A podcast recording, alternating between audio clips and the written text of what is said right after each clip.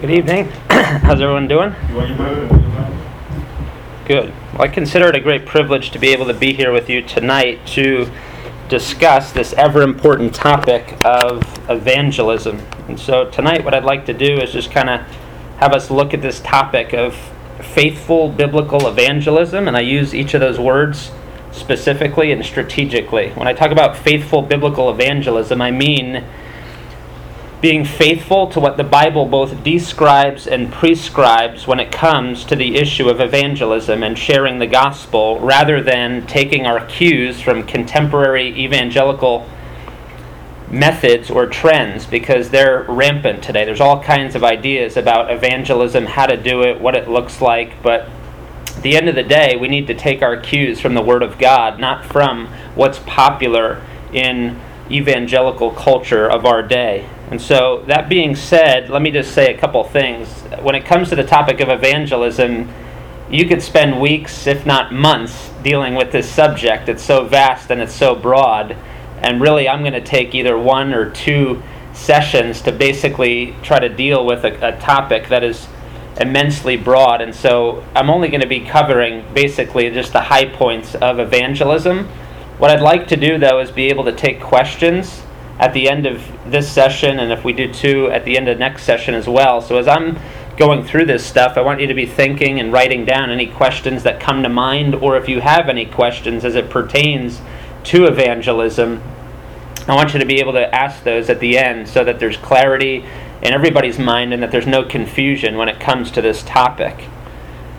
Now, let me just say that I spent 17 weeks at our church during the Sunday school hour several months back going over the gospel, going over the fruits and evidences of true biblical conversion, and then I even spent, I think, three or four weeks dealing with how all of that bleeds into faithful biblical evangelism. So if you want a more in depth understanding of this topic, you can go to the website and listen to those messages. It's under the category of the, the gospel series. What I'm going to do is try to take some of the high points of that and maybe truncate it into one or two messages. And the way that I want to do that is basically by posing a number of different questions and then trying to answer and address each of those questions. Let me give you the eight questions up front, and then we'll work through them one by one. We'll see how many we can get through tonight. Number one is what is evangelism? What is evangelism? Number two is what is the gospel? What is the gospel? Number three is who should share the gospel? Who should share the gospel? Number four is how do we share the gospel? How do we share the gospel? Number five is why should we share the gospel? Why should we share the gospel? What is it that motivates us to do that? Number six, what are some of the reasons why we don't share the gospel more faithfully and more fervently and more frequently? And how is it that we can overcome that and address that? Number seven, with whom should we share the gospel? And then number eight, when should we share the gospel? Some of those are going to take longer to answer and address than others. So let's begin by looking at that first question What is evangelism? When it comes to defining and explaining evangelism, J.I. Packer notes that it is our widespread and persistent habit of defining evangelism in terms not of a message delivered, but of an effect produced in our hearers. And yet, evangelism must never be defined by the response of our hearers.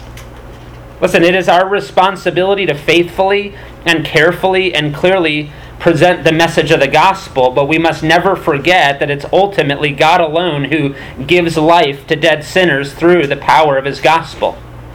As Will Metzger writes, quote, any definition of our task that includes results is confusing our responsibility with God's prerogative, which is regeneration, end quote.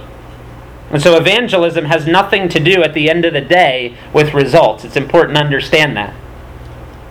So let me give you several other things that evangelism is not. First, evangelism is not personal testimony.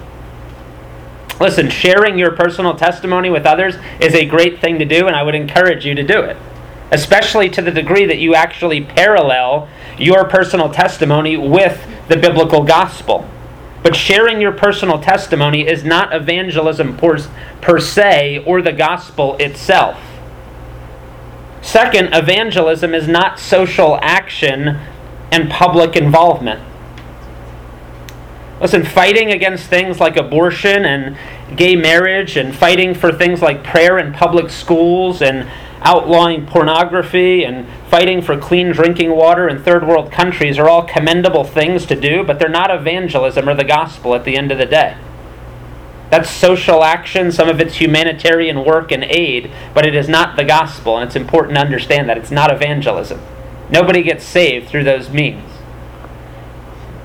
Third, evangelism is not apologetics. Defending the faith, again, is a great thing to do, but it is not technically evangelism or the gospel per se. Fourth, evangelism is not, again, the results of evangelism, like the rejection of the gospel by some or the acceptance of the gospel by others as they repent and believe upon Christ. Those are the responses to the gospel, but they are not the gospel itself or evangelism. Fifth, evangelism is not sharing your opinion with other people.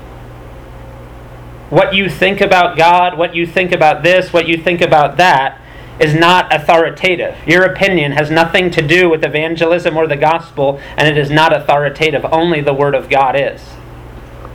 And so it's important to understand that right up front. You say, okay, well, if those things are not evangelism, then what is evangelism? Well, in his book, Evangelism and the Sovereignty of God, J.I. Packer writes, quote, There is only one method of evangelism, namely the faithful explanation and application of the gospel message, end quote. He says there's only one method of evangelism, namely the faithful explanation and application of the gospel message. In his book, The Gospel and Personal Evangelism, Mark Dever writes To be evangelism, the gospel must be clearly communicated in written or oral form. Jesse Johnson says in the Master's Seminary work on evangelism that evangelism is preaching or proclaiming the person and work of Jesus Christ. Proclaiming the person and work of Jesus Christ. And if you're not familiar with the person and work of Jesus Christ, typically when we use those terms, when we talk about the person of Christ, we mean that Jesus Christ is fully God and fully man, two natures united in one person, the God man. That is, the eternal second person of the Godhead left the glories of heaven and became incarnate as the God man. So it's important to understand his person, that he's both God and man in one person and the work of Christ deals with his sinless life, his substitutionary death, and his sin destroying, Satan conquering resurrection. All three elements of the work of Christ are essential to salvation. So that's what we mean when we talk about proclaiming the person and work of Jesus Christ. But you notice in all three of those definitions, there's a commonality, and it all boils down to this evangelism essentially refers to the act of clearly and accurately communicating the gospel message, the evangel, the good news, irrespective of the results of our hearers. Let me say that again. Evangelism essentially refers to the act of clearly and accurately communicating the gospel message, the evangel, the good news, irrespective of how the people that are hearing it respond. Whether they reject it or whether they embrace it has nothing to do with evangelism or faithful biblical evangelism. Therefore, so called success in evangelism is measured then, if that's the definition of evangelism, it's measured by the clarity and accuracy of the gospel message given, not the results that flow from it. And it's absolutely imperative that we understand that because if we equate success in evangelism with a positive response to our gospel presentation, then number one, we'll be prone to discouragement and despair every time we preach every time we share the gospel with someone and they don't respond positively to it. Second, there will be a great temptation to compromise the message in order to try to get the result that we want. So we'll be tempted to either water down or perhaps soften the message, either removing the offense of the cross or the demands of repentance and self denial, and it will ultimately result in false converts who are deceived into thinking that they're saved when in fact they're not because they didn't hear the gospel. They heard a watered down substitute that was given to try to compel them to get them to make the decision we wanted them to make. Listen, Jeremiah preached for 40 years without a single convert, while Jonah preached and hundreds of thousands of Ninevites re- responded in repentance. But you see, in the eyes of God, Jeremiah was far more successful than was Jonah because Jeremiah was obedient to God's call, while Jonah was disobedient. Yes, Jonah went the second time to Nineveh and faithfully preached, but even then, his heart motives were wrong in it. And so the issue is not the response of the people, but the faithfulness of the messenger to clearly and accurately proclaim the gospel message and to do so with a right heart attitude and right heart motives. So, what is evangelism? Again, evangelism essentially refers to the act of clearly and accurately communicating the gospel message, the evangel, the good news, irrespective of the results. Now, if that's true, then that raises the obvious question, and that is what is the gospel message? What is the gospel? Well, there are several places in Scripture where the gospel is clearly outlined for us. For example, the entire book of Romans essentially serves as Paul's gospel tract.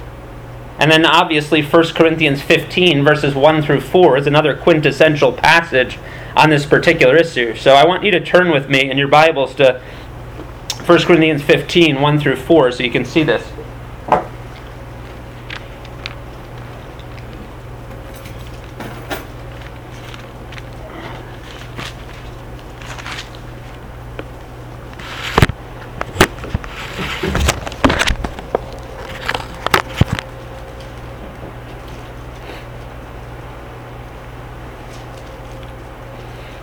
1 Corinthians 15, verses 1 through 4, Paul really provides for us one of the best summaries of the gospel in all of Scripture. Notice he writes, starting in verse 1 Now I make known to you, brethren, the gospel.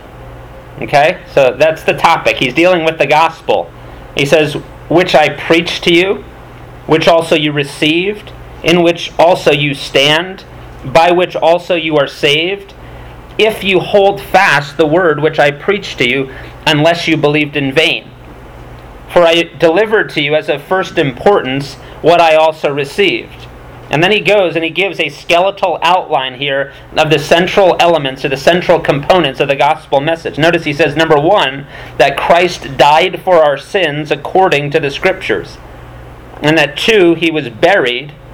And that three, he was raised on the third day according to the scriptures. In other words, the gospel is a message of good news rooted in historical facts, centered upon the person and finished work of Jesus Christ, namely his substitutionary life, death, burial, and resurrection on our behalf. Let me say that again. The gospel message, the gospel is a message of good news rooted in historical facts that actually took place in time, space, and history, centered upon the person and finished work of Jesus Christ, namely his substitutionary life, death, burial, and resurrection on our behalf. It's the proclamation concerning this perfect, finished, historic event of what God did in Christ for sinners, which they could never do for themselves. And so in 1 Corinthians 15, 1 to 4, Paul provides one of the clearest and most succinct summaries of the gospel in all the Bible. He reminds the Corinthian church of what is of paramount importance concerning the gospel, the good news. And notice the first thing he mentions is Christ's death in verse 3. You see, the gospel announces that Christ died on the cross as a sin bearing substitute for all those who will ever repent and believe paying in full the penalty that their sins deserved. And so on the cross, Christ died as the sinner's substitute, paying the penalty for the life that we as sinners do live but shouldn't live. But in order to qualify as an acceptable sacrifice for sinners, Christ had to be personally perfect. Otherwise, he would not have been qualified. You have a blemished sacrifice that will never satisfy fully the wrath of God. That's why sinners, when they end up in hell, will be there for eternity. They're blemished sacrifices, and there's nothing they can do to erase that. So they will be ever burning, but never consumed. They will wish that they could die and go out of existence, but they won't. And that's why hell is so horrific. And that's why Jesus had to be perfect. He had to be a sinless substitute. That's why in the Old Testament, when you looked at the animal sacrifices, they had to be free from defect and blemish. It was a pointer to the Lamb of God who would take away the sins of the world, who would have no defect and no blemish, morally speaking. And so, in order to qualify as an acceptable sacrifice for sinners, Christ had to be personally perfect, free from sin. The scriptures teach that Christ lived a perfectly obedient and sinless life on behalf of sinners. He lived the kind of life for sinners that we should live but don't live, that fail to live.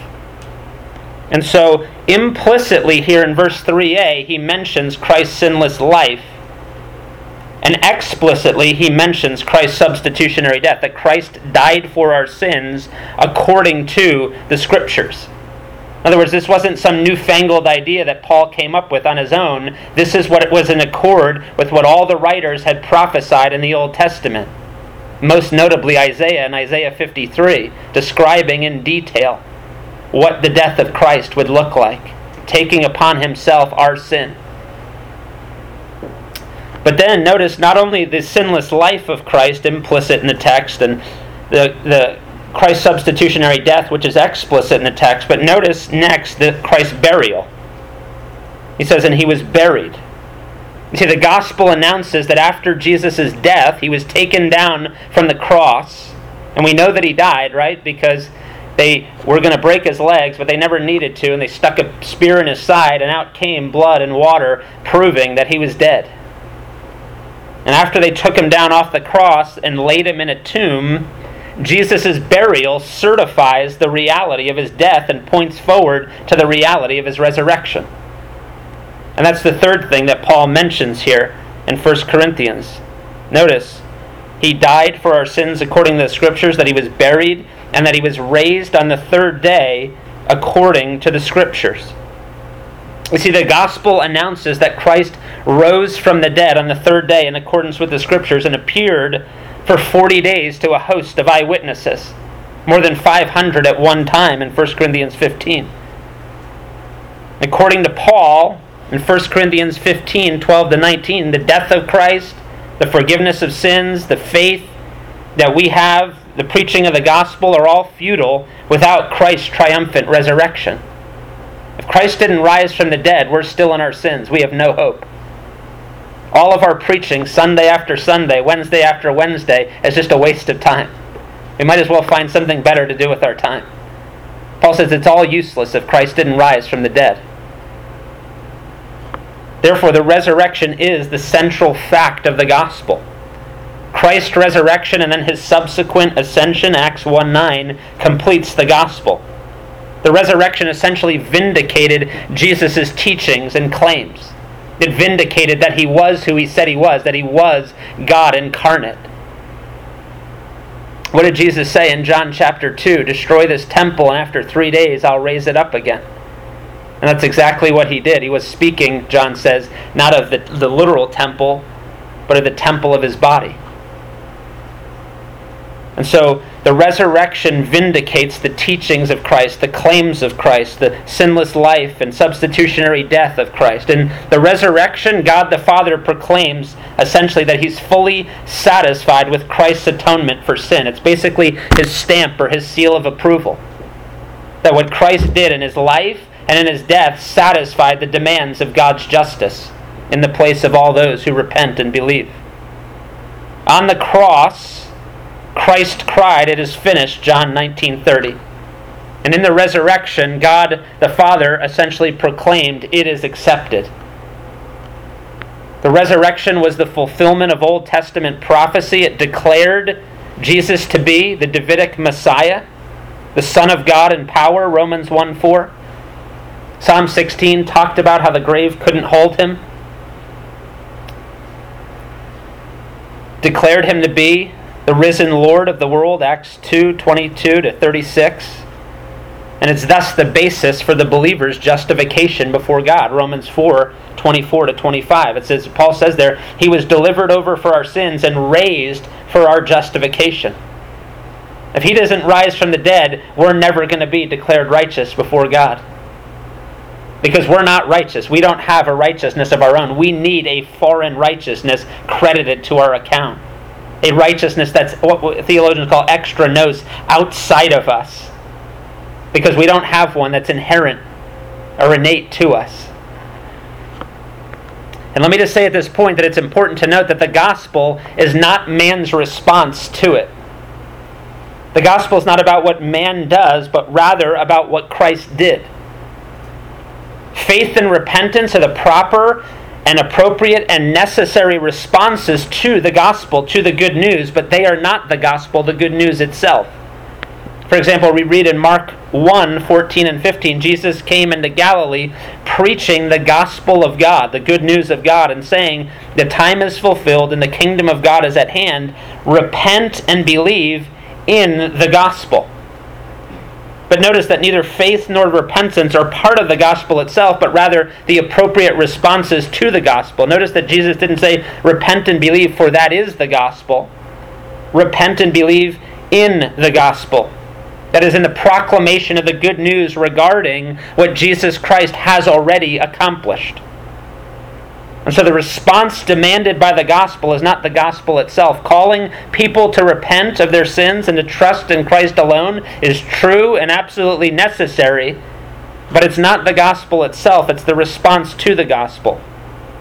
Calling on people to obey and to live holy lives as the fruit and evidence of their repentance and faith in Christ, again, is true and is necessary, but it's not the gospel itself. It's a response to the gospel. And the distinction between the content of the gospel and the demands of the gospel needs to be kept distinct in our minds. For this reason, to confuse one's duty with the gospel is to leave the impression that the essence of the gospel and the Christian faith is what man does rather than what God has already done in Christ. You see, the good news is a declaration about how God has, has made reconciliation possible through the work of Christ. We're now calling people to repent and believe in that good news, that they might be saved. We're not telling them to go and try to do something so that they can work their way up to God and be saved. And so, again, it's important to note that the gospel is a message or a proclamation of good news, again, rooted in historical facts and centered upon the person and finished work of Jesus Christ, namely his substitutionary life, death, burial, and resurrection on our behalf. And not only do we see that from 1 Corinthians 15 1 to 4, but we also see it from the book of Romans. And so I want you to turn there as well so you can see this. Paul also clearly defines what the gospel is in this book. Again, this is basically Paul's gospel tract, if you will. He takes an entire book to outline the essence of the gospel. In fact, if you turn to the book of Romans, you'll notice that the entire book is held together by what we call an inclusio. Two bookends, the same ideas at the start of the book and the same idea at the end of the book. Notice in chapter 1, verse 1, Paul begins the letter by mentioning the gospel of God. And then in Romans 16 25, he closes or bookends the letter by mentioning the gospel. As you turn back to Romans 1, in Romans 1, verses 1 to 15, he essentially introduces the main content of the body of this letter so Romans 1 1 to 15 is the introduction, and then in verses 16 to 17, he gives you basically in outline form the content of this entire letter. In Romans 1 16 and 17, he talks about the gospel, which is all about the righteousness of God. You see, the essence of the gospel is that in the life, death, and resurrection of Jesus Christ, God has made a way to justify, to declare righteous unrighteous sinners. The gospel is all about what we call justification by faith alone, that legal decision that takes place in the courtroom of heaven, whereby God declares the believing sinner not just eternally forgiven, but eternally righteous because he credits Christ's redemptive death and righteous life to their account. Listen to what Paul says in Romans 1:16, "For I am not ashamed of the gospel, there it is. And here's why. For or because it is the power of God for salvation to everyone who believes, to the Jew first and also to the Greek. Okay, Paul, but what is the essence of this foundational message? What is the essence of the gospel? Verse 17 For in it, that is in the gospel, the righteousness of God is revealed from faith to faith, as it is written, But the righteous man shall live by faith. And the righteousness of God that he's referring to is probably twofold. Number one, that God's righteousness is upheld in the fact that he doesn't sweep sin under the rug of the universe as if his glory was of no value and as if sin was really not that big an offense against him. But instead, he, he upholds his righteousness in the fact that he doesn't sweep it under the rug, he doesn't wink at it. He actually punishes it in Christ as a substitute in the place of guilty sinners, and thus he's perfectly righteous in justifying the ungodly. That's what Romans 3 21 to 26 talks about. Romans 4 4 and 5 as well. And then, number two, the righteousness of God can also speak of the righteousness of Christ that God gives to believing sinners, that he credits to their account through repentance and faith.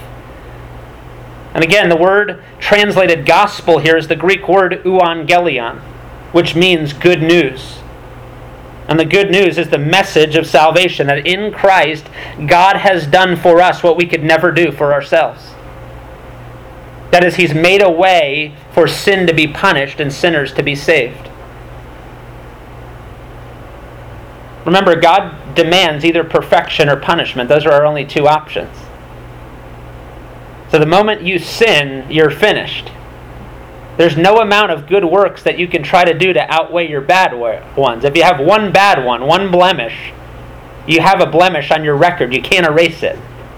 Perfection's no longer possible.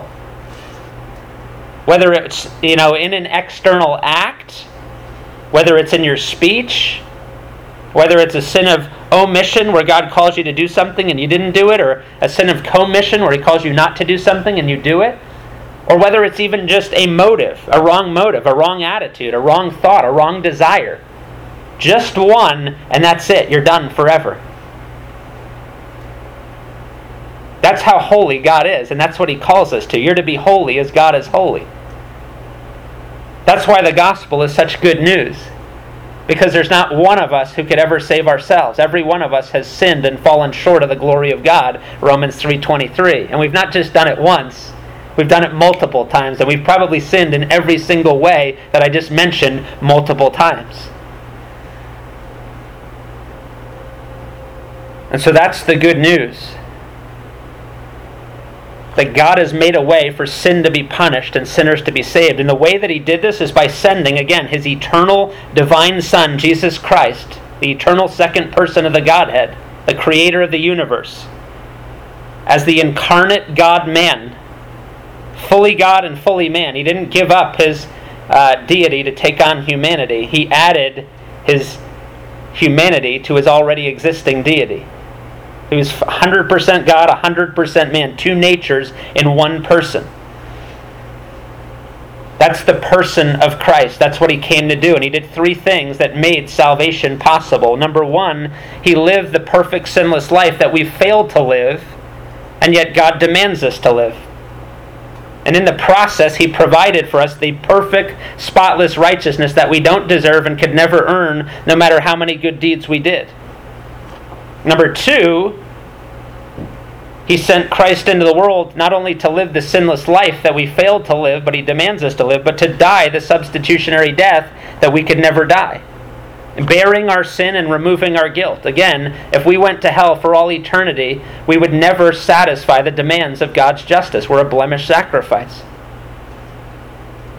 That, that's why hell is so horrific. It's going to be eternity of conscious torment forever and ever and ever without one moment's rest or relief.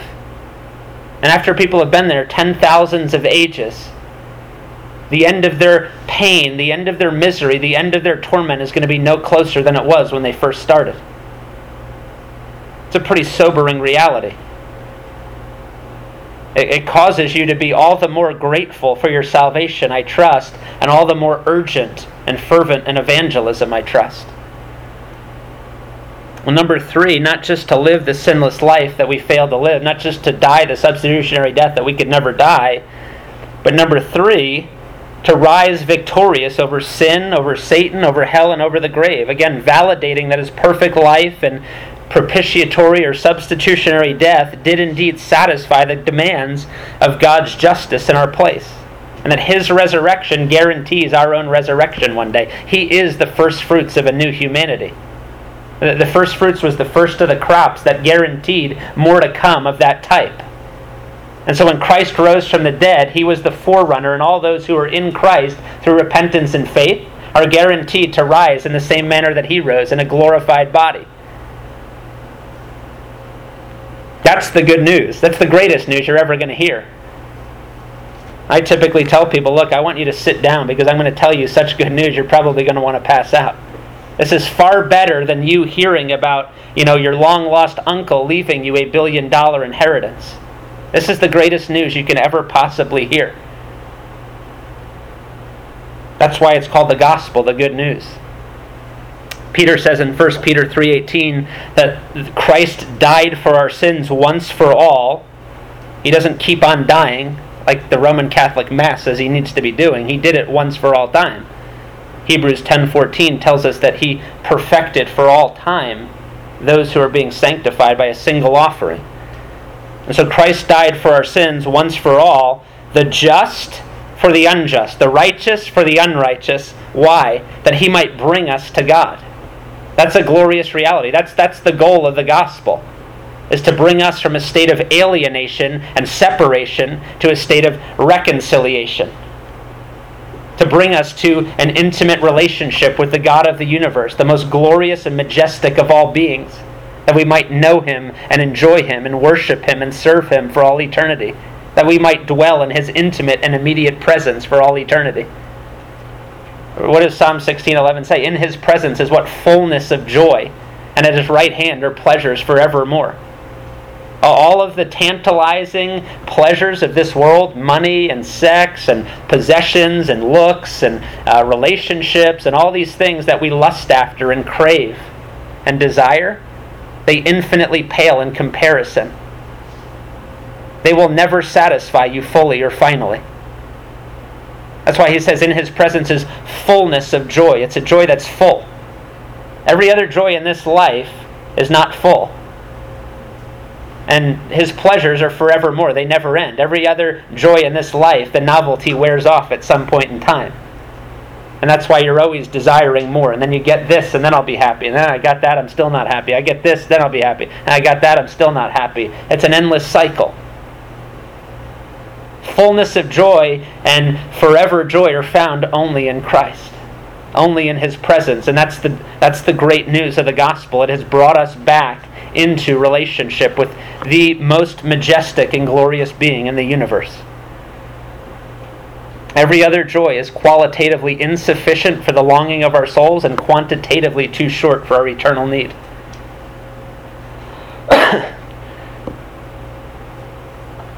and the glorious benefits of the gospel are freely offered to all those who repent of their sins, who turn away from their sins, because they hate sin itself and the offense that it is to God, their Creator. Not just because they hate the guilt of sin or the consequences of sin or the embarrassment or shame of sin. Everybody hates those things. You don't have to be born again to hate those things. Those are natural desires. Everybody wants to be free from guilt. Everybody wants to be free from the consequences of sin. Everybody wants to be free from the embarrassment and shame of sin. But supernatural desires, you have to be born again to hate evil for the evil that is in it and the offense that it is to God because you so love God and would never want to offend Him. That's what repentance is. It's a true hatred for sin itself and the offense that it is to God that causes you to turn away from it in thought, desire, and deed, and to turn to Christ alone to save you.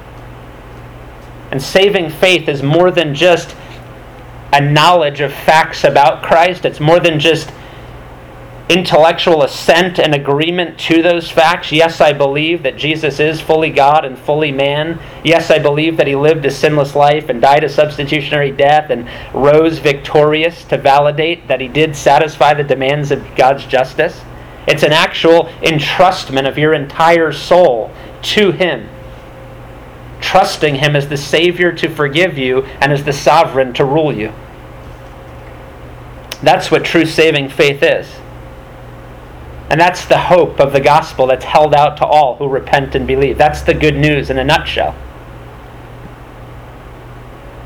Now, as you read most books, such as Greg Gilbert's excellent book, What is the Gospel, which I highly recommend to anyone who hasn't read that, you're going to find that most authors, including him, will try to succinctly summarize the gospel into four parts God, man, Christ, and response.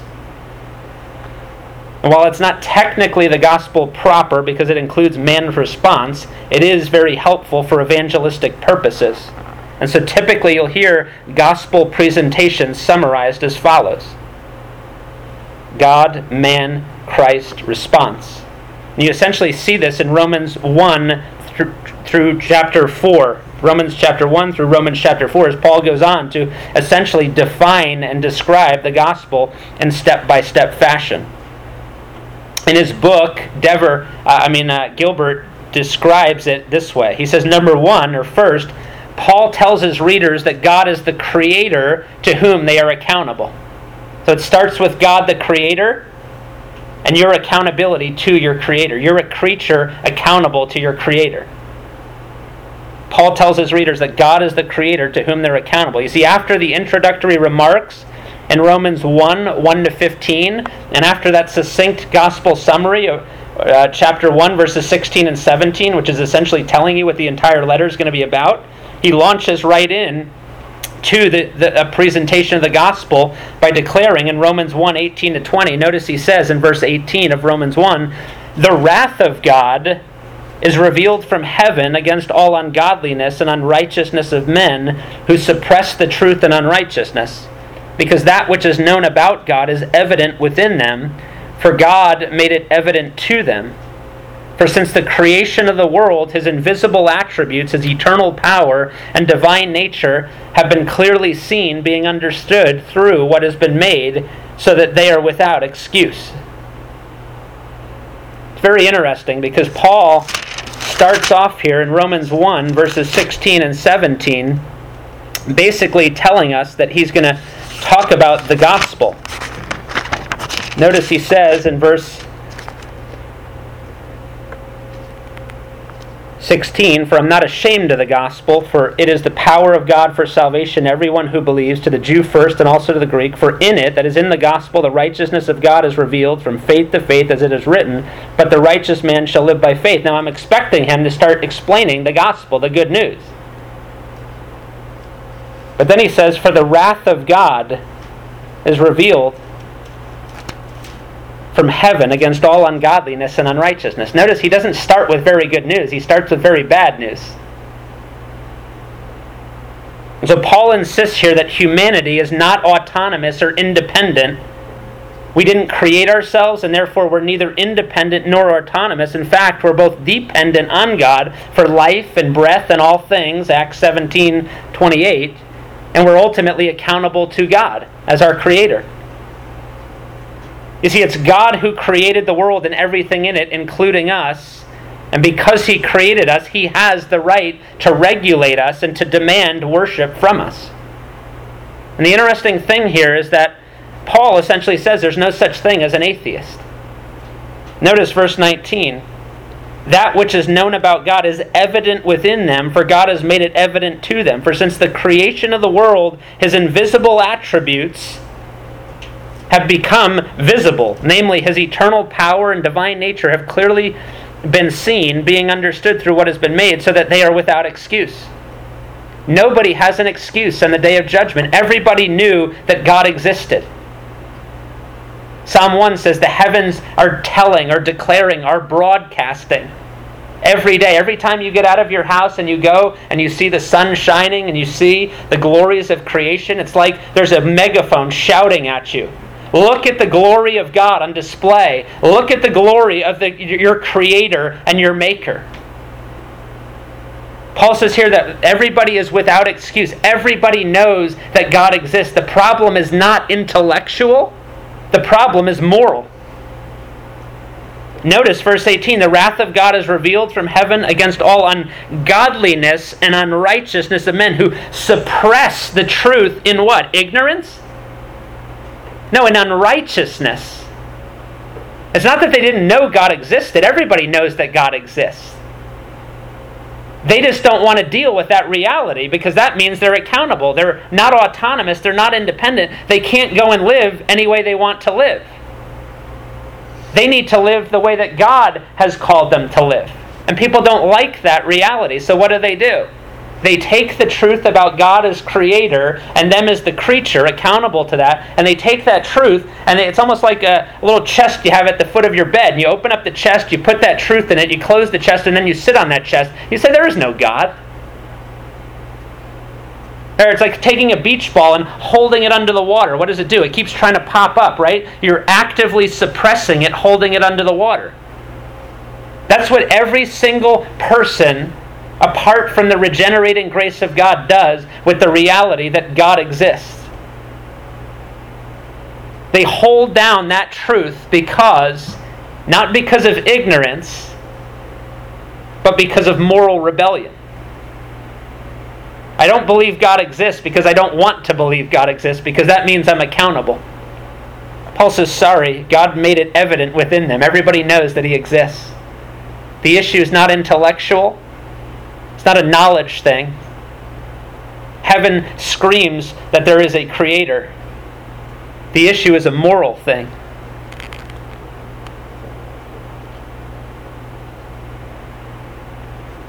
And look at what Paul says in verse 21 For even though they knew God, there it is, they did not honor him, they did not glorify him as God or give thanks. But they became futile in their speculations, and their foolish hearts was darkened. When people look at the creation, it should cause them to glorify God, to honor God, to praise God, to exalt God, to marvel at God. Which one of you can speak something into existence that you desire? You desire more money. You say, Give me a million dollars. Boom, and it appears. None of you, right? God spoke, and everything you see came into existence. That should cause you to worship God, to revere God. That's what Psalm 33, 6 and 9 say.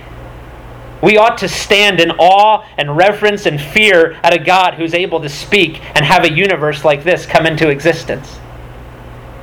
God created, and we should have honored him. We should have glorified him, but we didn't.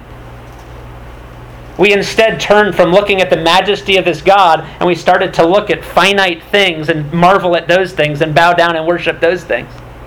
We should have given thanks to God for giving us life and breath and common grace and provision and everything that He provides for us on a daily basis. The moment we first sinned, God should have snuffed us out that moment and sent us to hell forever.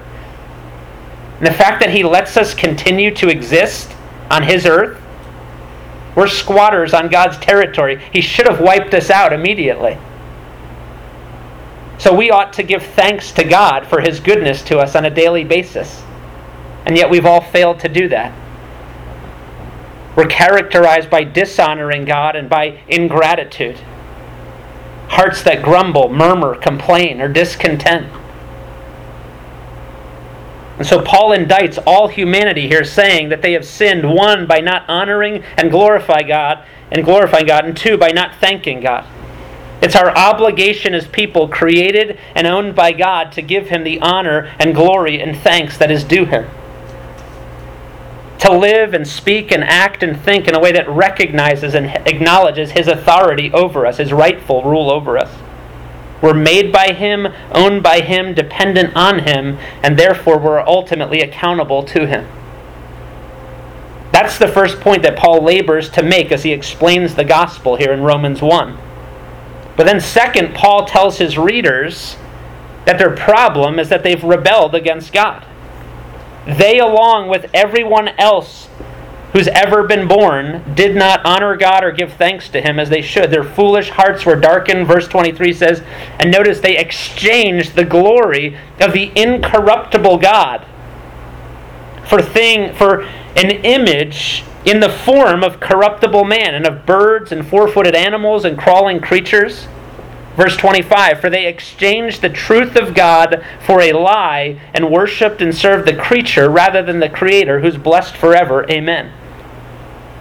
And that's just a revolting image. Human beings to consider their Creator this majestic being, then to kind of turn their back on Him and go and decide that a wooden or a metal image of a frog or a bird or even themselves is more glorious than God? More satisfying, more valuable? That is the height of insult and rebellion against God. That's blackballing and stiff arming your Maker and preferring created, created things to the Creator Himself. It's the root and essence of sin, and it results, its results are nothing short of horrific. In fact, for most of the next three chapters, Paul just keeps pressing this point home, indicting all of humanity as sinners against God. In chapter 1, his focus is on Gentiles. In chapter 2, he focuses on Jews. It's as if Paul knows that the most self righteous of the Jews would have been applauding his indictment and his tongue lashing of the Gentiles in chapter 1. And so he kind of pivots on a dime in chapter 2, verse 1, and he points his accusing finger at the self righteous Jewish applauders, saying, Therefore, you have no excuse. Just like the Gentiles, he says, you Jews have broken God's law as well and are under his just condemnation and wrath. And then by the middle of chapter 3, Paul has indicted every single person in the world with rebellion against God. Notice chapter 3, verse 9. He says, We have already charged that both Jews and Greeks are all under sin. As it is written, there is none righteous, not even one. There is none who understands. There is none who seeks for God. All have turned aside. Together they have become useless. There is none who does good. There is not even one. Wow. What a stinging indictment. It doesn't get any more all inclusive and comprehensive than that. And so his sobering conclusion is that when we stand before God the judge, every mouth will be silenced. No one will be able to mount a defense God, I'm just, I'm righteous. And no excuse will be offered. The whole world, Jew and Gentile, every last one of us will be held fully accountable to God, and we will know it. Chapter 319 says. All mouths are going to be stopped. And the whole world's going to be accountable. Nobody's going to be mounting an argument. Everybody's going to know they're guilty. Now, strictly speaking, these first two points are not really good news at all, are they? In fact, this is pretty bad news, right?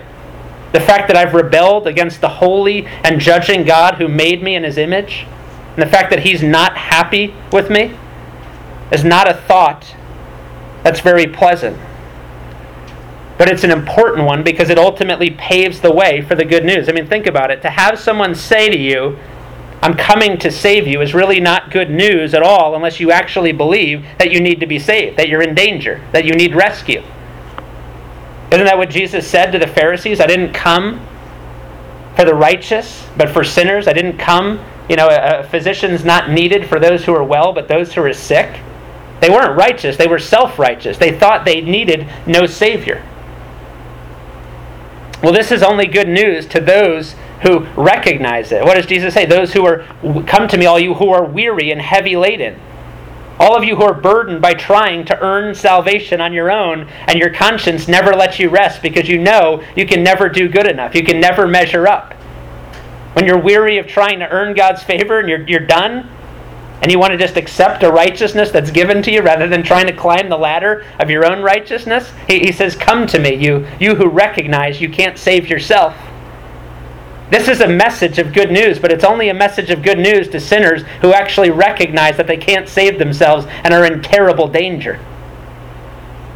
Well, third, Paul tells his readers that God's solution to humanity's sin is the sacrificial death and resurrection of Jesus Christ. You see, having laid out the bad news of the predicament we face as sinners before our righteous God, Paul now turns to the good news of the gospel of Jesus Christ.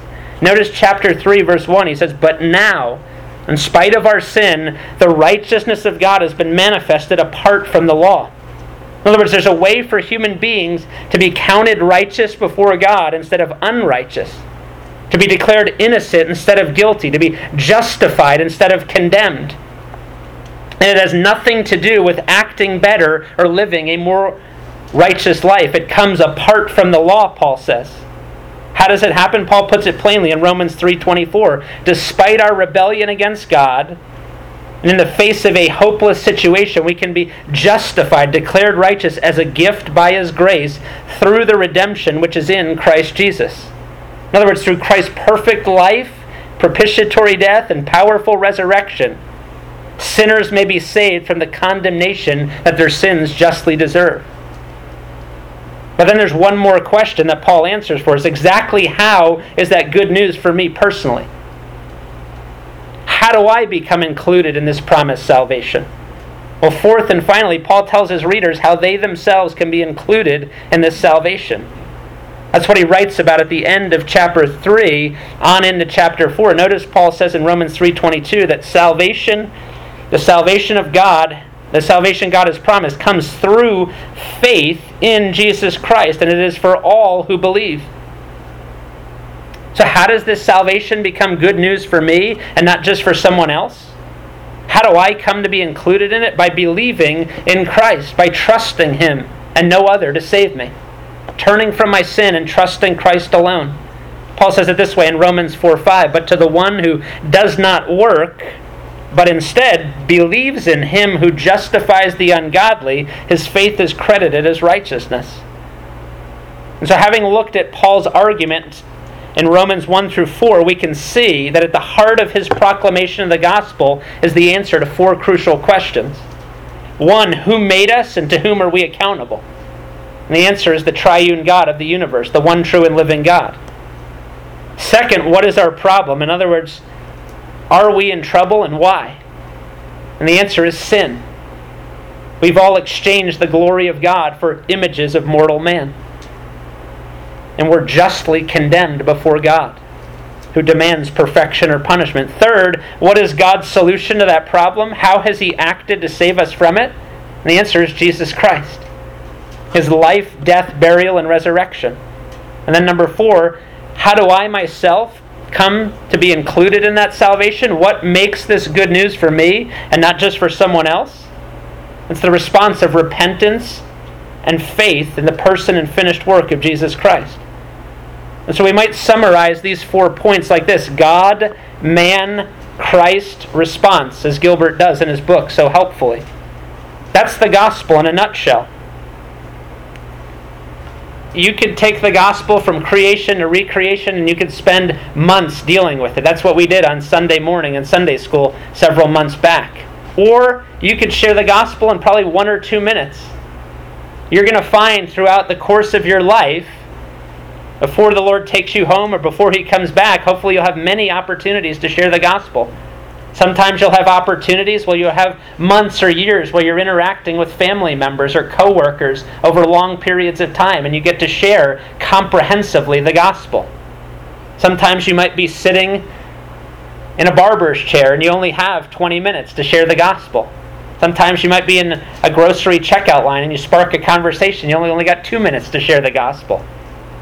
Those are the essential elements of the gospel, and you can essentially, essentially expand those or truncate those as much as you want. But those are the essential things that you'd have to start with that God is the creator of all mankind. So let me just give you a brief one minute truncated gospel presentation or two minute gospel presentation. It might go something like this The good news is that the one and only God, the one true and living God, the triune God of the Bible, who is holy, made us in his image and for his glory, that we might know him and trust him and worship him and obey him and enjoy him forever.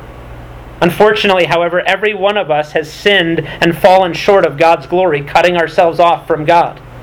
We've all failed to live for the purpose for which God created us to live and thus were justly condemned before him to an eternity of conscious torment in hell. Because again, God demands from us either perfection or punishment. Those are our two, only two options. And since none of us are perfect, we must be punished. But thankfully, God is not only holy and just and righteous, He's also merciful and loving and gracious. And in His great love, God made, uh, God became a man in Jesus lived a sinless life, died a substitutionary death on the cross, fulfilling the law himself and taking upon himself the curse of a broken law and the punishment for the sins of all those who would ever repent and believe in him. He rose again from the dead, showing that God accepted Christ's sacrifice and that God's wrath against us has been exhausted, and he now calls us to repent, that is, to turn from our sins and trust in Christ alone as the Savior to forgive us and the sovereign to rule us. If we repent of our sins and trust Christ alone to save us, we will be saved. We will be declared righteous before God. We will be indwelt and empowered by His Spirit to live a holy and transformed life that honors and glorifies Him. And one day when He comes back, we're going to get a new resurrection body, free from sin and sickness and suffering and sorrow and death, to dwell in His intimate and immediate presence for all eternity in a new heavens and a new earth in which only righteousness dwells. That's essentially the gospel in a nutshell. And so, again, over the course of your time, you're going to have opportunities to share those central elements God, man, sin, or, or what is it? It's God, sin, Christ response with plenty of people, hopefully. But that's essentially the flow of the gospel, the good news. It starts first with the bad news God is your creator and judge. You've sinned against him, and therefore you're under his wrath. And then the gospel turns to the good news. But Jesus has lived and died so that sinners might be forgiven of their sins if they repent and believe in Him alone. And so, first we answered the question what is evangelism? We essentially said that it comes down to clearly and accurately communicating the gospel message, the evangel, the good news, irrespective of the response of the hearers. And that led us to the second question what is the gospel? The good news we basically said that it is just that it is good news. And the good news is basically contained, we said, it's a message of good news rooted in historical facts, centered upon the person and finished work of Jesus Christ, namely his substitutionary life, death, burial, and resurrection on our behalf. And as you're sharing that, you're going to start with God the Creator you're going to talk about man's accountability, the fact that he's sinned, he's separated, he's justly condemned. He can't do anything to save himself. His only hope is Christ coming to save him, dying in his place, giving him the righteousness that he needs, and rising again to validate that his life and death did satisfy God's justice. And ultimately, through repentance and faith, they can be saved. Well, let me stop there tonight. There's plenty more to talk about, and I don't want to start anything more tonight. So let me just stop there, and then I'll just take any questions you have. And then next week, we'll get probably more into some of the practical elements of how to share the gospel. Who should share the gospel? What happens when we're rejected in sharing the gospel? Um, talk about who should we share the gospel with and talk about all the various opportunities you have with family members and neighbors and how to think through those types of things. So lord willing we'll get into that next week. Today was more of the foundational stuff of what is evangelism what is the gospel. Next next time we meet will be a lot more of the practical how do we share the gospel and how do we handle a lot of those things. So let me just go ahead and pray for us and then we'll take any questions that you guys have Father, again, thank you just for the privilege we have to being exposed to the truth we've been exposed to. We fully recognize that there's many around this globe who have never even heard the gospel. They've never heard the good news. So the information they have about God is only enough to condemn them, not enough to convert them. It's a frightening reality, Lord. It weighs heavy upon our hearts. It causes gratitude to well up in us, realizing that You've exposed us to truth. We don't deserve it. Could have left us in our sin and justly condemned us, but in your graciousness, you not only sent Christ to us, but you've given us the Word of God. We have the written revelation of God in our hands, and most of us have many copies of it. While some around this globe have never even touched a copy of the Scriptures, have never read it, never even heard it. Lord, I pray that that would stir within us a heart of gratitude that we've been exposed to the gospel, we've been saved from our sin, and that it would ignite and light a passion within us to go and to spread that same good news like wildfire to everyone in our sphere of influence. Even praying that the Lord would raise up people to go and take this message to the uttermost part of the earth. so that Christ would be known and praised, not just here in Plantation and not just here in America, but among all the peoples of the earth, because we know, as Revelation 5 8 tells us, that with his blood he purchased men for God from every tribe and tongue and people and nation. And Lord, we want to see all of the elect hear and heed the gospel. So strengthen us to that end, we pray in Christ's name. Amen.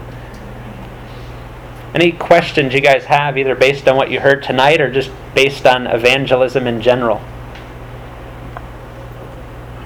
When you evangelize, you usually depend on like your um, your I guess knowledge, like study and stuff. Do you do normally go with someone? Like when you evangelize, is it better to be with someone else? Yeah, so that's a good question. Basically, evangelism should really be the thrust of our entire lives, I would say. So you're describing something that's probably more formal and saying, hey, let's get together with a couple people or one other person and let's go for the specific purpose of evangelizing people. Let's go to the mall or let's go to such and such park or let's go where there's probably a lot of people and let's go try to evangelize. Let's go to downtown Fort Lauderdale, wherever you might go. That's a great idea to go and do that. Obviously, Jesus sent out people in pairs in Luke chapter 10. You see that and so that that's a great model to go and do that with.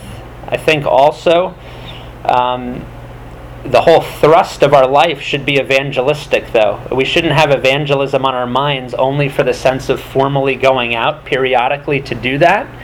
But I would say every time you leave the house in the morning, the whole tone and tenor of your life should be God, you know, you left me here as an ambassador, 2 Corinthians 5:20 what does an ambassador do? He represents somebody in a foreign land where they're not there, so they're there to represent him in their stead. And that's what, you know, Paul says there, you know, that God is pleading with sinners through us.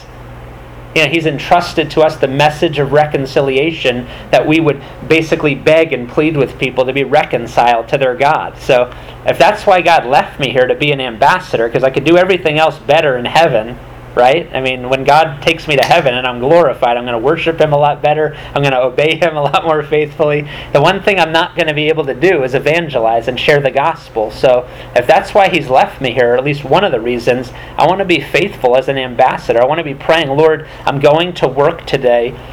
You have providentially placed people around me in my sphere of influence. Help me to be salt and light in this particular environment. Open up doors of gospel ministry opportunity, as Paul prays in Colossians 4 2. You know, so that I want to be praying that before I'm leaving my house every morning, especially if I have a secular job where I'm going to be interacting with, with unbelievers on a daily basis. And I think the more you do that as the pattern of your life before you leave, you're far more conscious and cognizant, especially when you're praying for people by name, coworkers you're a whole lot more sensitive when you get to the office place and there you are by the water cooler and you prayed for that person this morning. You're thinking lord give me an inroad right now to share the gospel with this person or maybe to say hey you want to go grab lunch today? There's something i want to just kind of chat with you about and just sit down and say hey you know have you ever heard a clear presentation of the gospel? Can i share the gospel with you or whatever it might be. And uh, so I'm proactively and strategically looking. Or uh, when I go to the barber, I've got a captive audience every time I go. You know, when I used to live in West Palm, I used to go to the same barber shop. There was four guys that worked there, and all four of them heard the gospel over the time that I was there. You know, because I had a captive audience for 30 minutes or 20 minutes while they were cutting my hair, and I was going to try to be strategic with that time. You know, sometimes they gave me bad haircuts because they didn't like to hear the gospel. But no, I'm kidding. But but I mean, uh, you're, you're thinking of those things. I, I, used to, you know, be a member of a gym up in West Palm Beach, and I got to know a lot of the people in that gym for the purpose. Of, sometimes I'd hardly get a workout in because I'd end up sharing the gospel with someone and, and going back and forth. There was, you know, one particular guy from the Church of Christ that I would constantly be interacting with, and all kinds of people. So just uh, frequenting the same restaurants a lot of times, so I would get to know the servers in those particular restaurants and things like that. So it's yes, it's good to do formal evangelism as you go out with somebody for that purpose, but the whole tone and tenor of our life should be have an evangelistic thrust to it. Lord, you've placed these people providentially in my sphere of influence. Don't let me be so naive to that reality. Don't let me be so self absorbed and so self consumed that I don't see them and the need there for the gospel, or I do see it and I'm indifferent to it, or the fear of man is driving me, you know. So I want to be working through those things and constantly praying and looking for opportunities. I, I don't have a guilty conscience like I got to share the gospel with four people today. I know some churches kind of lay that on people. No, I'm just constantly praying and looking for open doors of opportunity. And some days there's some, some days there's not. But I'm praying and looking for opportunities and looking to take advantage of that with you know people that God's placed around me. I think that's the most effective form of evangelism is what we would call lifestyle evangelism with people that you know well because they get to watch your life. They get to watch you go through trials and see how you respond. I mean, that's the whole point of 1 Peter 3 14, 15, and 16 there. They're, these people are suffering, and yet they have such a hope in the midst of suffering. You know, Peter, Peter says, always be ready to give a defense, an answer, a reason, an apologetic for you know the hope that's in you when people ask you, and do it with gentleness and respect. You know, so ho- hopefully people are asking us. Hopefully people are seeing us live different lives where we have hope amidst hopeless situations where we have joy when everyone else is joyless. You know, when everyone else is slandering the boss and we're speaking well of the boss, what is it that's different about you? And, and so I think that's typically the most helpful form of evangelism is because people get to watch you live out the gospel and it validates the message that you're preaching that this message does have power to transform because this person's different. They love the most unlovable and most difficult people, you know?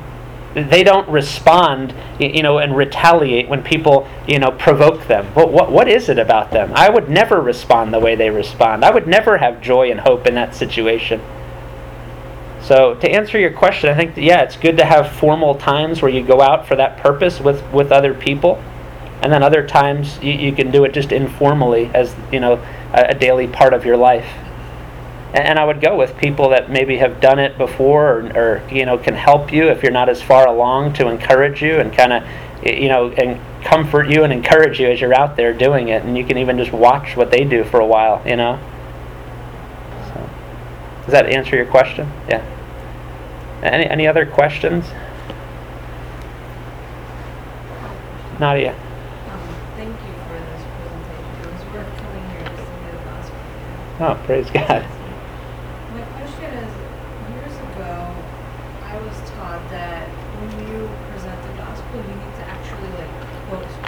Uh huh. Because faith comes from hearing, and hearing comes from the word. Uh huh. But I've heard, you know, like when you share the gospel, you don't quote actual scripture. You just explain. I'm explaining scripture. I may not be quoting verbatim scripture verses and stuff like that. Like that, that would be like maybe taking the idea of the Romans road or something like that, you know, and you know all have sinned and fallen short of the glory of God Romans 3:23 and then you know the wages of sin is death Romans 6:23 and then the free gift of God is eternal life through Christ Jesus our Lord. And that's fine but the point is you need to communicate the truths of the gospel the truths that are contained in scripture. And as they hear those truths God's going to authenticate that in the hearts of the people. Uh, you know like Christ you know God is the, the, the creator and he's created you in his image and for his glory. That's essentially Genesis 126 and Isaiah 43 7 merged together. You know, God calls you to be holy as he is holy. That's uh, 1 Peter 1.16, which is a quotation of Leviticus um, 11:44 and 19:2 and stuff like that. You know, you've sinned and fallen short of the glory of God. That's Romans 3:23. So I'm basically just walking through. I may not be quoting verbatim because that may just be awkward and unnatural trying to force specific, you know, scripture quotations into a conversation with someone where I'm sharing the essential truths of the gospel. But those are truths that are rooted in scripture per se. Does that make sense or no? Yeah, of course. Yeah. I'm just used to thinking and saying this way. But well, Romans 10:17 is the verse you, you quoted. Faith comes by hearing, and hearing by the word of Christ, or the word about Christ, or the word about the Messiah, is literally what that is in Romans 10:17. So what that essentially means is the message of the gospel. Faith comes by hearing, and hearing comes by the message of the gospel, the word about Christ, the word about the Messiah. It's not necessarily saying, hey, you have to quote verbatim scripture verses or people won't get saved. It's the truths about the Messiah, about the gospel that God uses. Does that make sense? It, it, it's more helpful when you can quote scripture and things like that. But oftentimes, when I'm communicating the gospel, it is scripture. I just may not be citing verses, or it, it's not verbatim from the verses per se, but it's the essential content of those verses. Make sense? Yeah. Uh, Robert. Yeah, I think that for the unbeliever is uh, doesn't mean much quoting the Romans three twenty three. He's like, what is that Chinese? He doesn't know what it is because he is not understanding of the scriptures. Yeah. And I know that quoted is, is, is, is good because I know that there's a lot of different methods that people are invented through the years to try to share the gospel. Some of them are pretty good to use, but uh, uh, Brian was teaching about the natural man on, on Corinthians Yeah. don't understand the things of God. Mhm. because He will not understand the Spirit of God who convicted them. Mhm. But I, I remember those years when I, I learned that you have to put all the scriptures and give it to the person. But as you go through, you understand they don't even know what is that. Romans, what is that? You know, in First Corinthians, what is that? They never been exposed to a Bible church, Mhm. so they don't know what the name of the books are sometimes. So it's good, like if you said, if, if you understanding, you know, given the understanding of the passage uh, today, you know. Yeah. Now my question is about the church. Know, I see since you came to us over here, um, I've been more aware, or more open, or concerned about the church itself. Uh, I mean, for some reason, I see that we have more unbelievers in the church today than ever I've Yeah. seen before. And that's even harder because, you know, I mean, how you share the gospel with a person that think that he's been a Christian and he's been in the church for a long time. Uh, that's kind of like hard for me to see more because you've been treating this person like Christians and now out of the blue they're, questioning even their own salvation and then like I thought it was a Christian, you know what I mean? Mhm. How can you have uh, like some uh, discernment, I will say, probably to understand if the person is or is not? You know? How can you do that? Yeah, I mean, obviously God's the ultimate judge. You know, 2 Timothy 2:19 says the Lord knows those who are his. And he says after that this foundation stands sure, you know, those who name the name of the Lord will abstain or turn away from wickedness. But God at the end of the day is the only one who genuinely knows who are saved. I mean, Jesus says only those who persevere to the end will be saved. It doesn't mean that they're, you know, working to be saved or they're trying to earn their salvation. True believers persevere to the end because God preserves them, 1 Peter 1 5. But the bottom line is, many people make a good start. I mean, I, I just, Brian and I were just talking to Todd Murray when he came, and we had heard the news before, but one of my seminary professors just defaulted, uh, you know, morally. You know, he had been having an affair for five years while he was teaching me in seminary. And it's the second, you know, pastor that's been close to me who's defaulted morally. And you'd hear some of these guys preach, you'd hear them teach, and you'd say, wow, these guys are just powerful preachers. But living a double life the whole time. I mean, five years he's involved in a, an adulterous relationship. And I understand that he's not responded super well. So now, obviously, that calls into question the authenticity of a guy's faith like that. Is he a really a genuine believer or not? So it's amazing, you know, how God can, Satan can even use people, and people can have huge impacts on people because uh, what he taught was truth. So God can even use truth from an unbeliever. He does it from Balaam, you know, a donkey, and he does it in different situations. I mean, Judas was sent out in Matthew 10:4 to go preach the gospel and perform miracles along with all the other, you know, apostles. So it's a frightening reality, and that's why there's such a soberness to living a holy life. And that's why we're constantly preaching that, you know, Hebrews 12:14 without holiness no one will see the Lord. We're not saying you've got to earn your salvation. Christ alone is the ground of your acceptance before God. But James is clear in James 2 that those who are truly justified, you know, that faith that justifies or declares someone righteous, never remains alone, but always necessarily results in a life of holiness, a life of good works, a life of sacrifice and service. That's not the ground of your acceptance, but it is the necessary proof and evidence without which you've never been justified because Christ transforms people's lives. And so, as you're interacting with people within the body and you're noticing things, I would just say, based objectively upon the Word of God, what it says are the marks and evidences of a true Christian. We have the great privilege, Galatians 6 1 says, and Matthew 18 says, to go to a brother or sister that we see in sin. You know, Galatians 6 1 says, you know, if anyone's caught in a trespass, you who are spiritual, or really you who are walking in the Spirit's the idea. That's what he just talked about in Galatians 5. Restore such a one, you know, in a spirit of gentleness, taking heed to yourself, lest you too be tempted.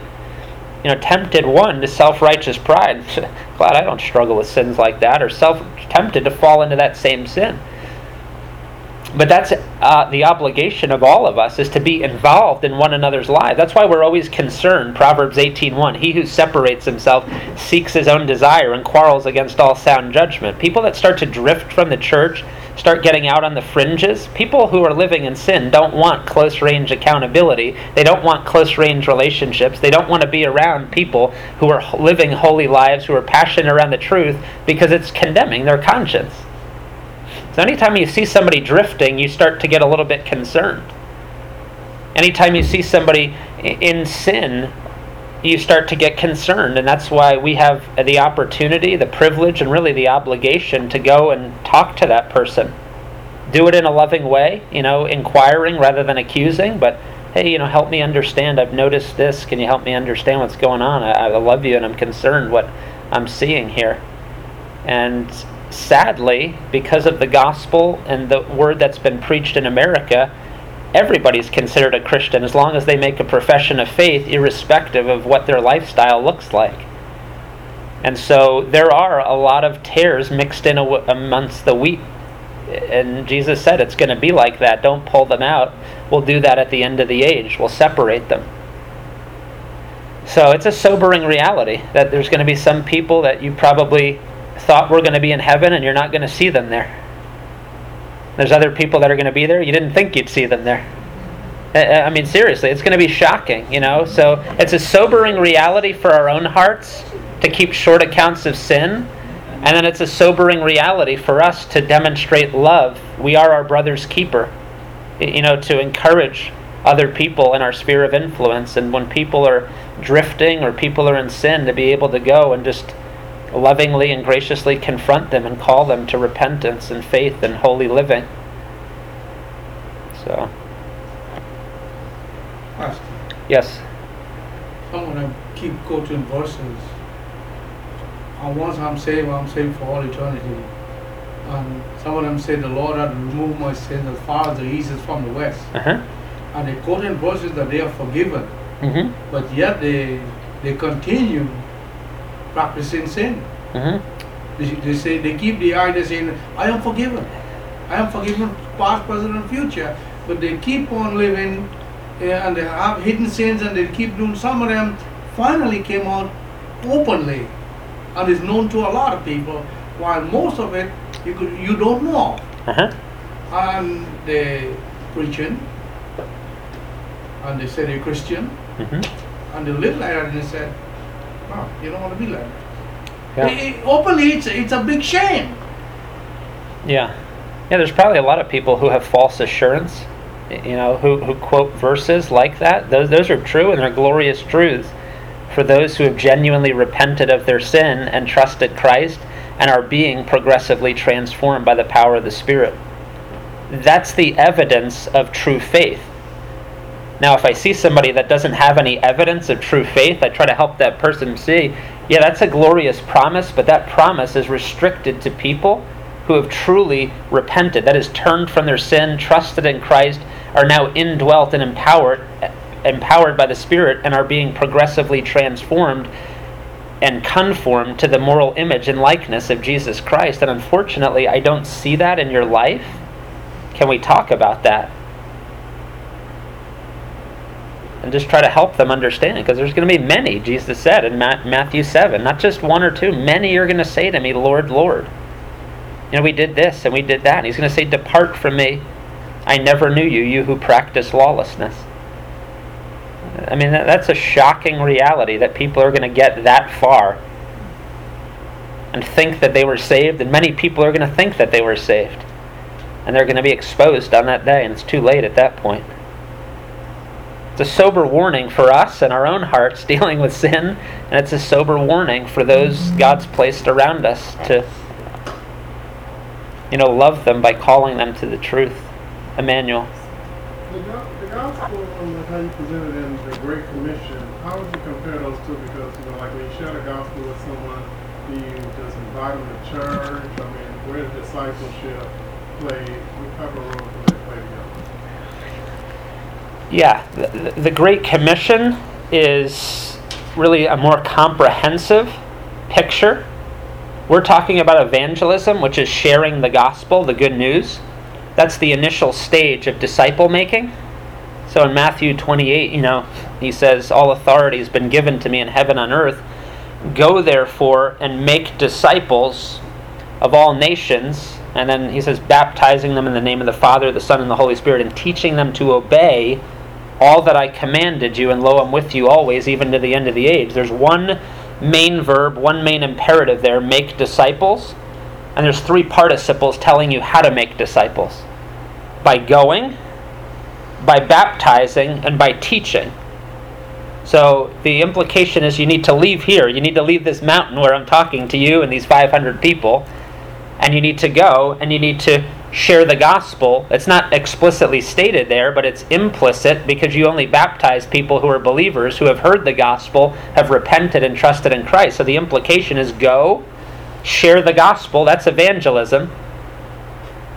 But once they repent, you're to baptize them in the name of the triune God. They're publicly identifying their allegiance to and submission to the Lordship of Jesus Christ. And then you're to teach them to obey. You're not just to teach them information, you're to teach them to obey this information, all that Christ commanded. Well, that's a lifelong process that takes place in the context of a local church. And that's the pattern you see in Acts chapter 2. Peter preaches, he says, Repent and be baptized for the forgiveness of your sins. And the next thing they do is they repent, they're baptized, they're added to the church, and they devoted themselves to the apostles' teaching, to fellowship, to breaking of bread, and to prayer. That is the lifelong process of. I mean, a disciple is a lifelong lover and learner, an uncompromised follower of the Lord Jesus Christ, who's committed to learning everything that he said and committed to obeying everything he said. That's what a disciple is. If you're not a disciple, you're not a Christian. It's not like, hey, discipleship's like an advanced level. Everyone who hears the gospel and repents then becomes a disciple. They've become a lifelong learner of Christ and, and a follower of Christ. So we would say evangelism is the initial stage of the Great Commission, but there's so much more to it. Because the, the, the whole purpose of the Great Commission is making disciples. And that's a lifelong process and then seeing that process replicate itself. I'm going to talk Sunday morning, you know, because it's interesting. Paul says the things that you've learned and received and heard and seen in me, practice these things, and the God of peace will be with you. That first verb, learned, is actually the Greek word for discipleship. You were discipled by me. And I'm going to talk about the importance that every one of us should be a disciple making disciple which implies one that I'm a disciple, I'm under someone learning from them, and now I'm going and I'm making disciples and I'm teaching them to go do the same. Well, because what I said is like Robert, he talks about, you know, you go to church and you find people. And I, I mean, it seems like that's a big drop there because people go and they share the gospel, and maybe the person accepts, then they go to another church, they just get lost. And, you know, it, I guess maybe people are more so in the mindset that's the job of the church to just, I guess, equip the people, and the people kind of just wander around and they're not being discipled. Who people in the church? In general, like when he talks about churches, you find people in so many churches and they're just wandering around, you know. But I mean, discipleship seems to play a big role where people can continue to grow in the grace and knowledge of, of our Lord and Savior. That's the role and responsibility of the local church is discipleship. And the leadership of this church is trying to do it. We say it every week from the pulpit. If you want discipleship or counseling, please come see us. And many people have taken us up on that, and other people, you know, not so much. And you, you try to pursue people you see drifting, and you know, the Lord's sovereign over all of that. But we're, we're trying to do the best we can. Pray for us as a leadership that we would be faithful. No, I wasn't To- this church, yeah. in general. Just the pattern of discipleship is a wonderful thing for people to learn, that individuals in the pulpit to learn, practicing discipleship where they decide, like you say, you're going to preach this Sunday, but that's a big part. Um, like if we go evangelizing and say you, you, you talk to people and they come to the church, it seems like it would be good to have maybe a particular person discipling that person because the leadership can't say the church grows to 500 people. You need people in the church discipling. E- Everybody in the church should be, you know, a disciple making disciple to the point where you're proactively looking to grow and then you're proactively looking to go and disciple other people. You're right. That, that, that, uh, it's interesting. In Romans 15 14, Paul makes an astonishing statement that I find so interesting. You know, he, he says here in Romans 15 14, and concerning you, my brethren, I myself am convinced that you yourselves are full of goodness, filled with all knowledge, and also able to admonish one another. So he says three things. I'm, con- I'm, I'm convinced of the Roman Christian church. He's not talking to the leadership, he's talking about every pew sitter there. Convinced of three things about you, Roman Christians. One, you're filled with goodness. That deals with their moral character. You're filled with all knowledge. They have a comprehensive comprehension of the Word of God. Then he says you're able to admonish. It's the Greek word noutheteo. Some of you may have heard of nouthetic counseling. It- it- you have the ability to take truth and put it in someone's mind in a way that they can understand it and apply it to their lives. Paul says that's true of the Roman Christians there. Every one of them is in a position where their character is godly, they have a comprehensive comprehension of the Word of God, and they're able to instruct and teach and admonish and encourage and disciple other people. The Roman church wasn't farming out their counseling to the you know the secular Christian counselor down the road. It was taking place within the body of Christ. Everyone was encouraging and counseling one another. That, that's how it should be in the body of Christ. We should aspire to that very thing. You know that's the goal, and I think you're bringing up a good point. Is I think there's a great deficiency in evangelism where we have confused evangelism the goal of it being decisionism rather than discipleship. And so the goal is to try to get someone to make a decision and you try to lead them in the sinner's prayer and then once you've got them to pray it's kind of a notch on your spiritual belt and you can kind of pat yourself on the back and say man i got another convert. I want another soul. And then you look around and the church never gets any bigger and two years from now that person's still living in the same sins they're never in church they're doing the same things. Well they, they weren't really a convert you, you see what I'm saying? So it's interesting when Jesus goes out, he says, You know, if anyone wishes to come after me, let him deny himself, take up his cross, and follow me. In Luke 14 25, it says, Large crowds were following him. And he turned and he said, If anyone would come after me, you know, he must hate his father and mother and wife and children and brother and sister, yes, even his own life. Otherwise, he can't be my disciple.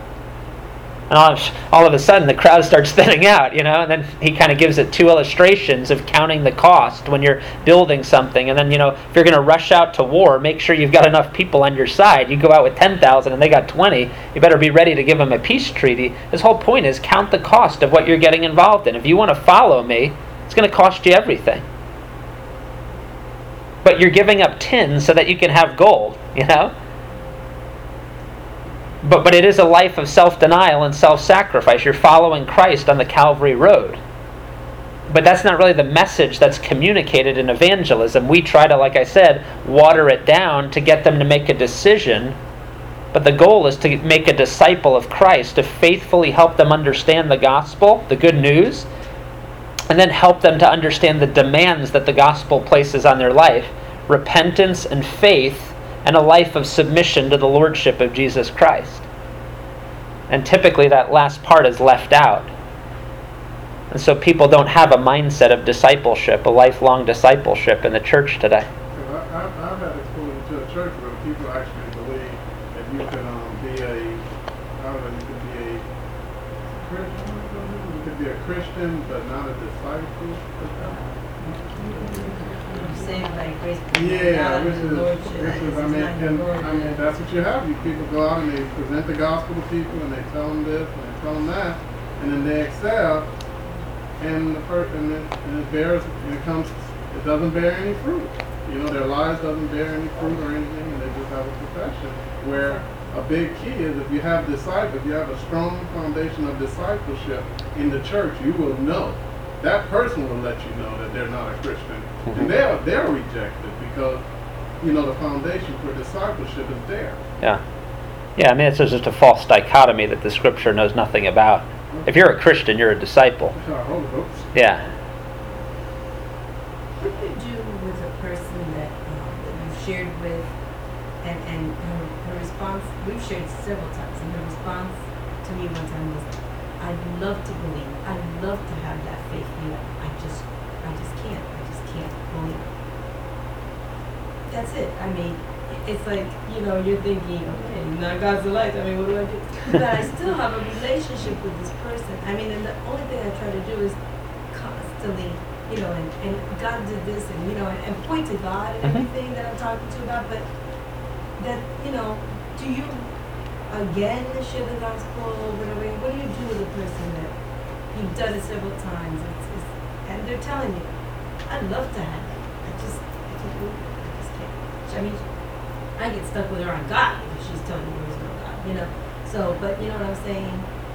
How much do you you're continuing to have a religion with this person. You, you know, she's a friend of ours. Yeah. She calls Robert every time something breaks in her house or whatever. You know, so it's like you know, Uh huh. and yeah, she's Amy's mom. So what I'm saying is, what do you do? You just Just keep preaching the gospel as often as you can. Warn them about the sobriety of their, the, you know, the precarious nature of their predicament. It's not a light thing that you're outside of Christ. You know, you, you could die tonight. Christ could come back tonight, and you're headed for a, a Christless eternity. There's nothing more horrific in, in all of the universe. I mean, I've often used the illustration. You know, when I used to grill on my at my house, and sometimes the burner was broken, and the flames would get real high, and I'd burn my hand, and you know, singe my hand, and uh, it's excruciating pain for like 15 seconds.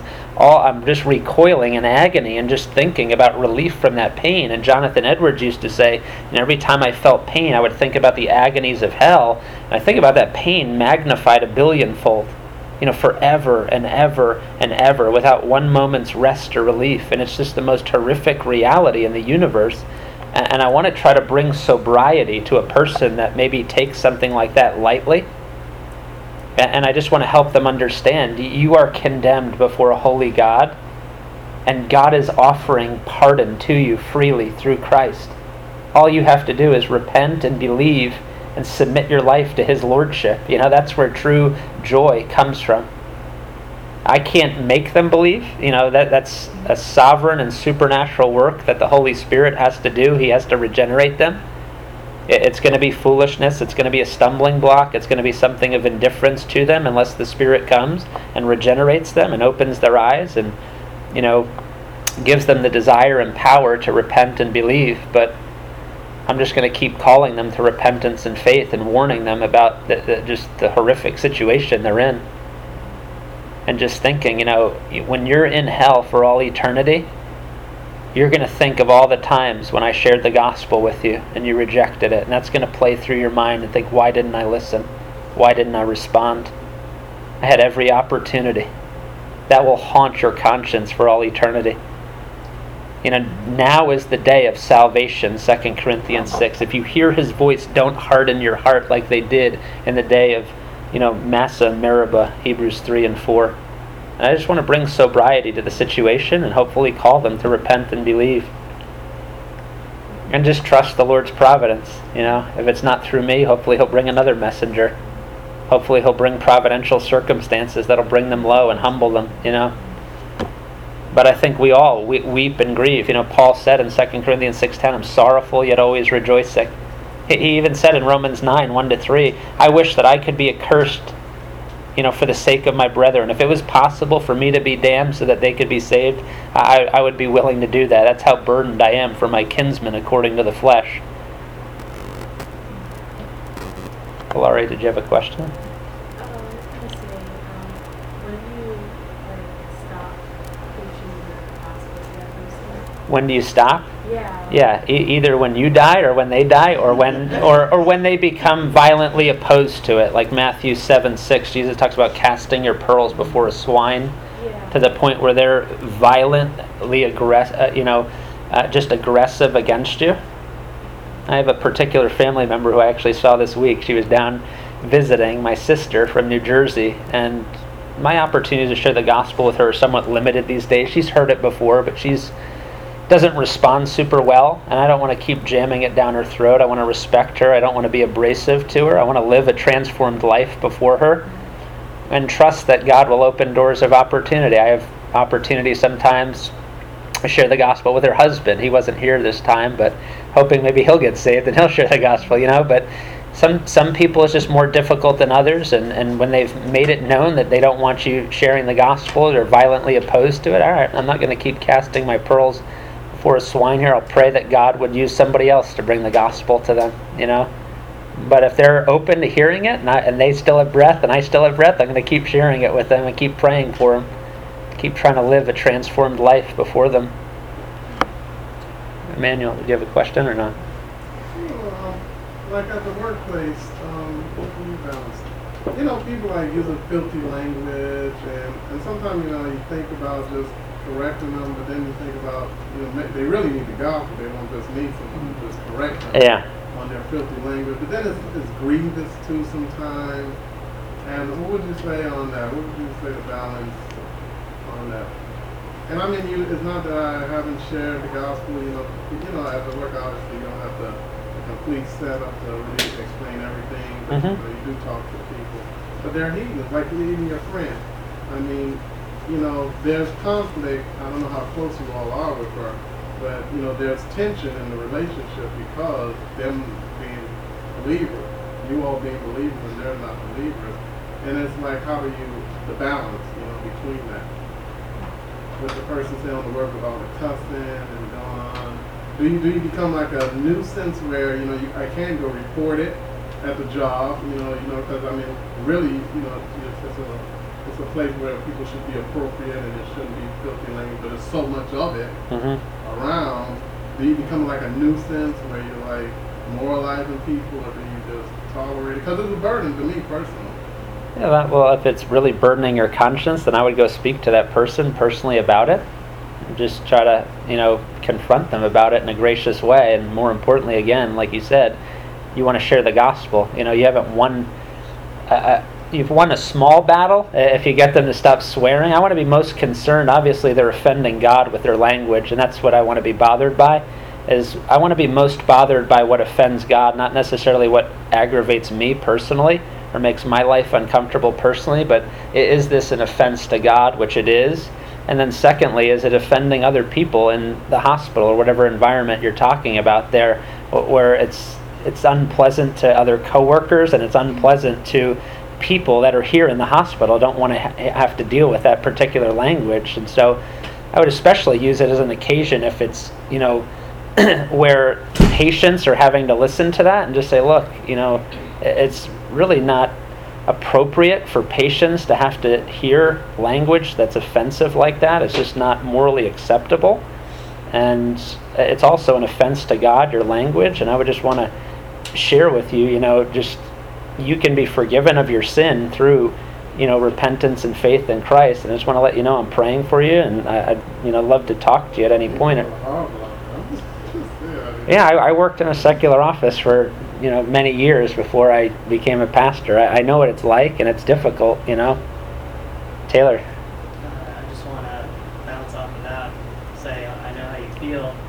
Um, I work as a grad assistant and I'm surrounded by my professors, and they say all kinds of things, shouting to one another that are particularly bad, and so it makes it even harder when somebody is definitely your superior and could also make your life very hard if you, even in the, the least bit, try to say like, hey, you know, that's that's that's offensive to me. That's not a good thing to be saying. I, I mean, I know how you feel. Not only it's it's hard when you have a peer that's like that, you know, but man, like all five of my professors are saying bad things to one another and laughing about it, you know, and I'm right in the middle. So it's like, I'm like I, I know how you feel. At one point, I when I kind of like first got there, you know, I saw that the people weren't, and I used to stay away and kind of just go read my Bible. Uh-huh. And you know, lunch break, I go read my Bible, and, and you know, if I find an opportunity, I go. But then at one point, I felt like, you know, I'm not reaching out to these people. I'm not, you know, I'm just kind of like going in a closet by Mhm. myself. And then at one point, I felt like I was getting a little too close to them. You know, because the thing is, we're not the same, but yet we're the same because you know you have things in common with them, you work with them, and so forth. But it's like trying to balance out, just trying to balance it out, you know. Yeah, there's really no cookie cutter formula. I mean, you want to avoid the extremes of, you know, total isolation on the one hand, where you have a message but no one to share it with, and the extreme of total immersion on the other hand, where you know you have people to share the message with, but the message has no power because you become just like them. You know, so y- y- y- you know Paul said in 1 Corinthians five, you'd have to leave the world to escape the world unfortunately, all of us are going to have to absorb some of that, you know, that we would prefer not to have to deal with language like that and the ungodliness, but we're in the world. We're going to have to deal with it at some level. We don't want to become influenced to participate in it or to be stained by it. At the same time, we don't want to totally withdraw ourselves to the point where, you know, we have no gospel influence. So it, it's a tough battle, and there's no cookie cutter formula. You're just trying to think through what would wisdom dictate in this particular situation, in that particular situation, and just praying for discernment to think through that. Taylor.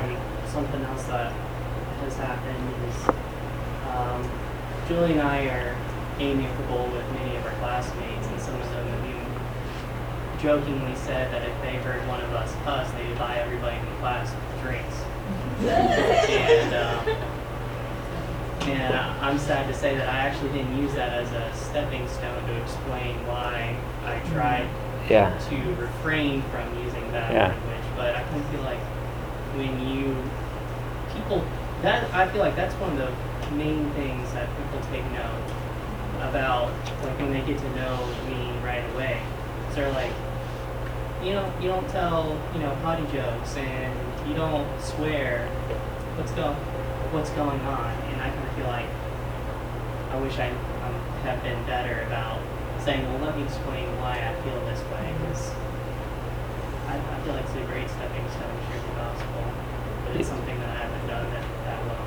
Yeah, uh, and I'm sure all of us have failed at points to redeem, you know, opportunities where God has just teed us up and stuff. I mean, a classic example of that is, you know, at the Shepherds Conference one year, um, John Anderson, who's the- college pastor at uh, Grace Immanuel Bible Church, he was he was still out at uh, the Master's Seminary at the time in California, and C.J. Mahaney was coming as one of the speakers, and he went to pick him up at the airport, and they stopped at a Starbucks to get some coffee or something, and you know John was checking out, and the lady gave him too much money back, and he goes, "Oh no, you gave me more than I need here," you know.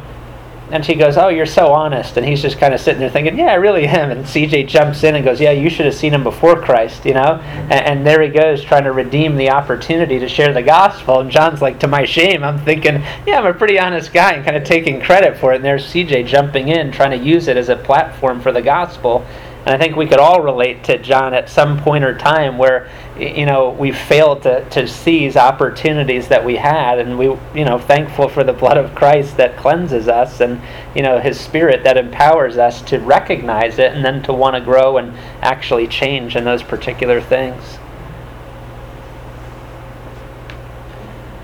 Anything else? Any other questions?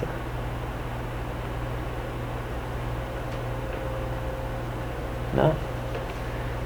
All right, well, let me go ahead and close this in prayer. Father, again, I'm thankful just for this opportunity we've had to discuss biblical evangelism and the gospel, and where we never weary, we never tire of hearing the good news.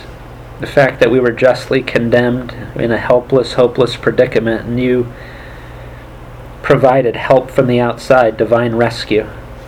Christ condescending to become like us, to live the life that we failed to live, and to die the death that we could never die in our place, and rose again victorious. And the fact that you've granted us the gifts of repentance and faith through the regenerating work of your Spirit, and a desire and a power to actually live a transformed life for your glory. Continue to impassion our hearts for holiness. Continue to cause us to love the Word of God, which ultimately leads us to you, the God of the Word, whom we love supremely, and help us to be faithful and fervent and just more frequent in our evangelistic encounters that give us a burden for lost souls and give us a passionate desire to see your glory put on display, not just through the proclamation of the gospel, but ultimately seeing your elect saved, knowing that they'll be added to the roll of the redeemed, and another worshiper will be around the throne, giving you the glory that you so richly deserve. Continue to strengthen us in these things. Help us to encourage one another in these things. Continue to use our church as a beacon of light in the midst of the darkness all around us. We ask it now in Christ's name and for his glory. Amen. The next time we have this